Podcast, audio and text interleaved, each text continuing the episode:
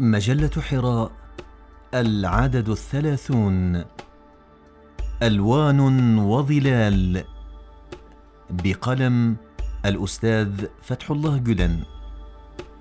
الشجرة اليابسة. صوت روحك أسمعها ومن دم قلبك فاسقها. لعل الرواء فيها يسري والحياة فيها تجري.